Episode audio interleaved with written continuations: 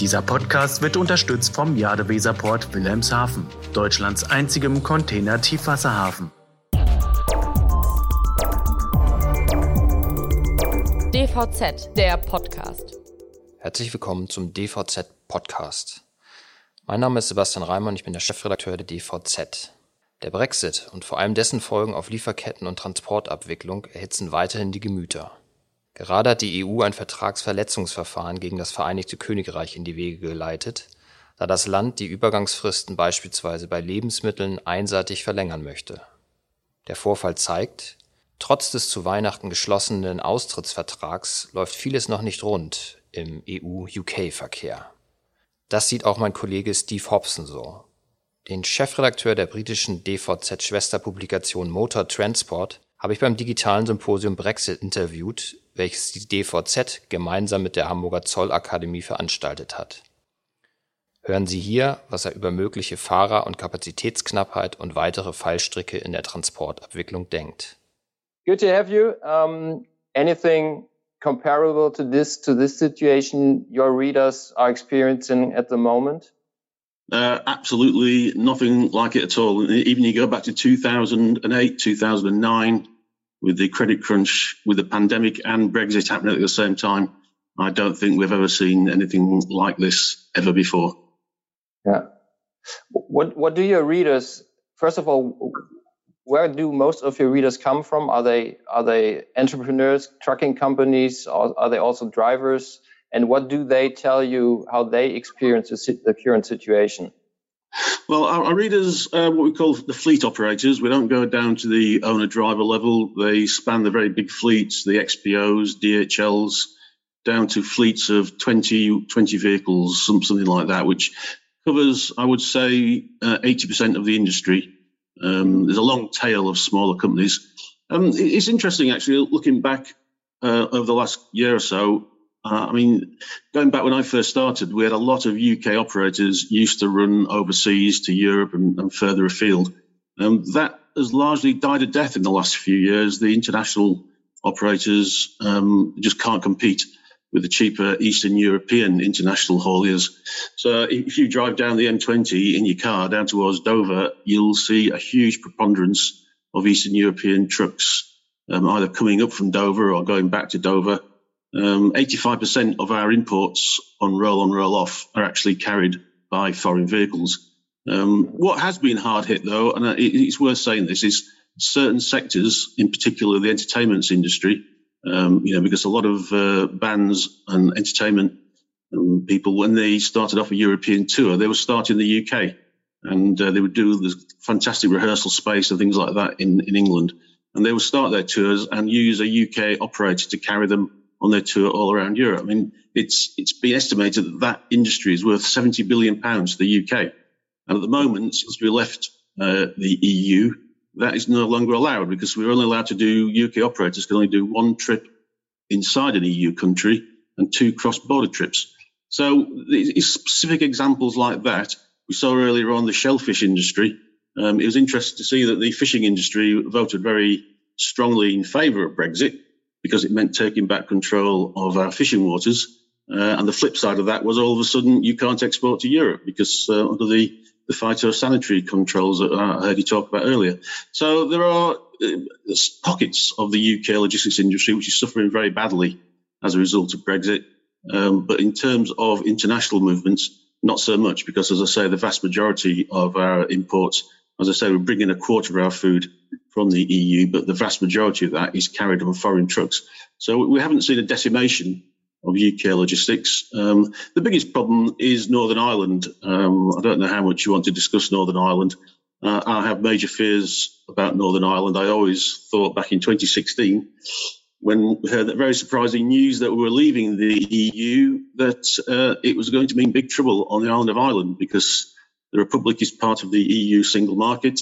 Northern Ireland is part of the UK internal market, and we're not allowed to have a border between them. It was always going to be a very difficult um, circle to square, and uh, it's proven to be the case. There's still no, you can call it a backstop, you can call it a protocol. Um, you know, we're not allowed to have a border between Great Britain and Northern Ireland, and we're not allowed to have a border between Northern Ireland and the Republic of Ireland. how can you stop? How can the EU protect its single market? You know, it's, it's not hard to imagine that if the UK does a deal with America, let's say, to import all kinds of strange food that we don't have in Europe, hormone treated beef, chlorinated chicken, that would be allowed to come into Northern Ireland and travel freely across the border into the Republic, which is the EU single market. It's it's not it's not going to work. It's it's a big worry, and my big fear is um, Brexit is going to lead to a breakup of the UK because I think the Scots Scotland are very keen on independence because they'd like to rejoin the EU. Um, mm-hmm. I think Northern Ireland and the Republic of Ireland are going to have to have some kind of agreement uh, to allow frictionless trade, but how can they do that when Northern Ireland is still part of the UK? There's some very big issues still, still to be resolved um, when it comes to Ireland. But I think we've seen really so far that Brexit, in terms of cross-channel trade, hasn't been as bad as lots of people expected. We don't really have very up-to-date freight figures. The only figures we have is Getlink, which operates the freight shuttle, uh, the train between uh, France and the UK. Um, in November, their volumes were actually up as people were stockpiling. Uh, the freight carried on the shuttle was 11% up. In January, it was 30% down after Brexit. So it just goes to show that something has changed. We're still eating, you know, we're not starving to death in the UK, so that the food is getting in somehow. Um, and with, so far, the UK hasn't imposed any checks on food coming into the UK. Uh, there's obviously checks going out because why would the EU just allow unfettered access to the single market once we chose to leave? Um, but there are changes coming further down the track um, on these phytosanitary products, and that is going to cause big issues if they're strictly enforced. I mean, so so far the UK government is unilaterally ignoring these agreements, uh, which uh, is not great for trust. And I'm also concerned that trust is going to break down between the UK and the EU. And I don't think we're going to have a trade war, but I do worry that um, you know if relations don't improve, we are going to see, you know, for example, the French closing their borders. That happened before. Um, but we just heard today, actually, that Manston Airport, which was set aside in Kent uh, as a truck park in case there were huge delays for vehicles going back to uh, to Europe, uh, has been closed, and we're also we're back on doing the checks now on the M20. So that's a good sign. Um, as I say, so far the wheels haven't fallen off, but there's more problems to come down the track as we start enforcing some of these agreements. I mean, agreements are made of a lot of paragraphs, but of course there are people behind it who have to really do the work. And and and in the trucking business, of course, it's the truck drivers. And um, what do you hear from your readers? How how do the truck drivers deal with this whole situation? I mean, it has been a once in a lifetime situation, probably with the with the enforcement of Brexit, and at the same time, of course, Corona pandemic and all these issues you have there, and and the borders have, having to be checked with, with because of Corona.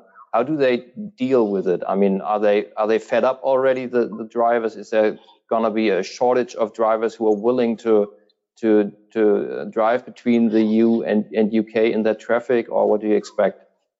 Well, I've got to say, uh, truck drivers are the most stoical breed I've ever met in my life. They will they'll cut with anything. They're, they're just get on with the job. They're, they're, fantastic. We really couldn't do without them.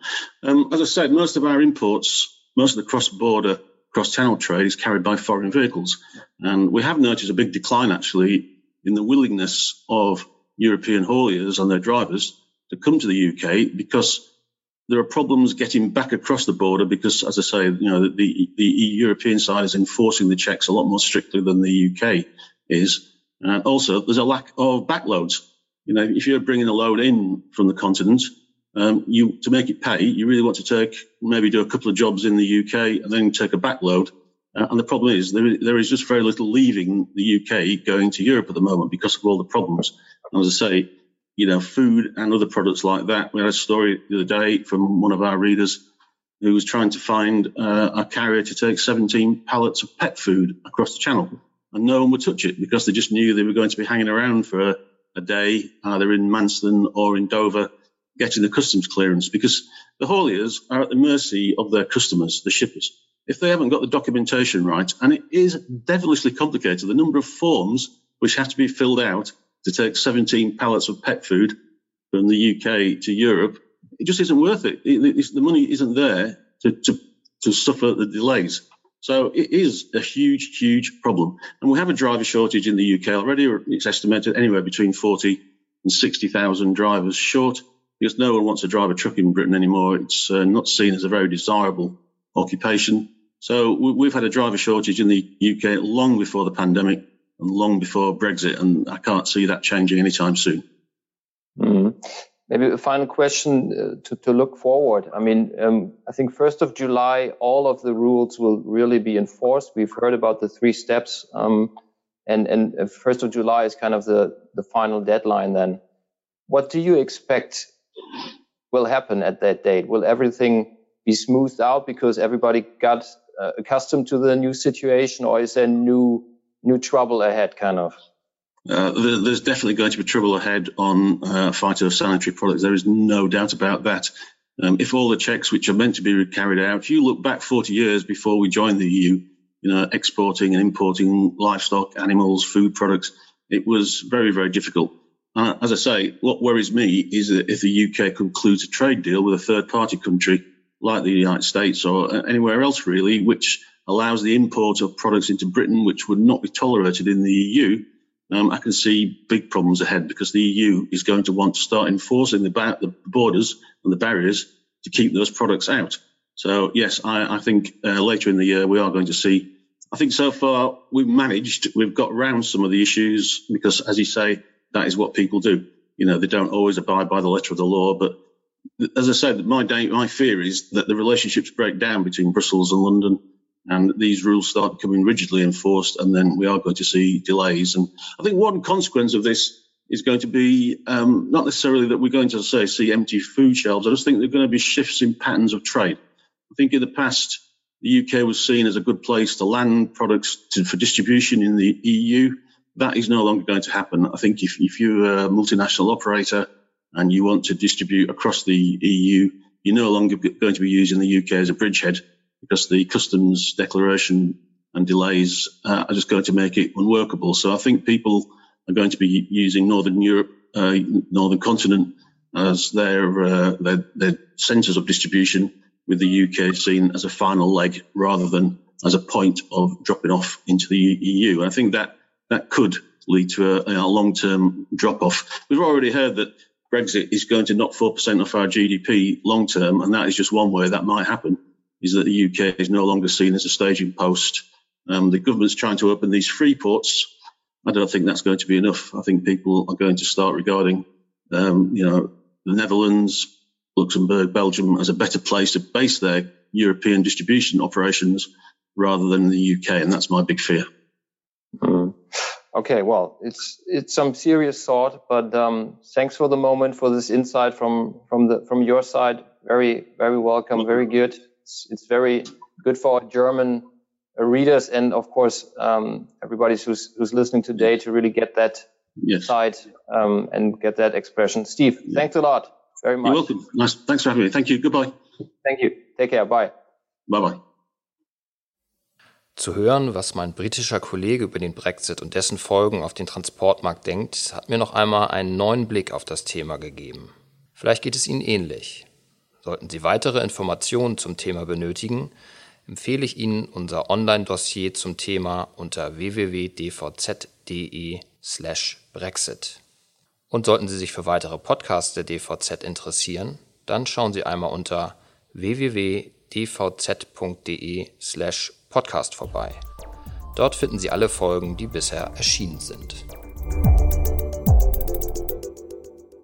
Dieser Podcast wurde unterstützt vom Jadeweserport Wilhelmshaven, Deutschlands einzigem Container-Tiefwasserhafen.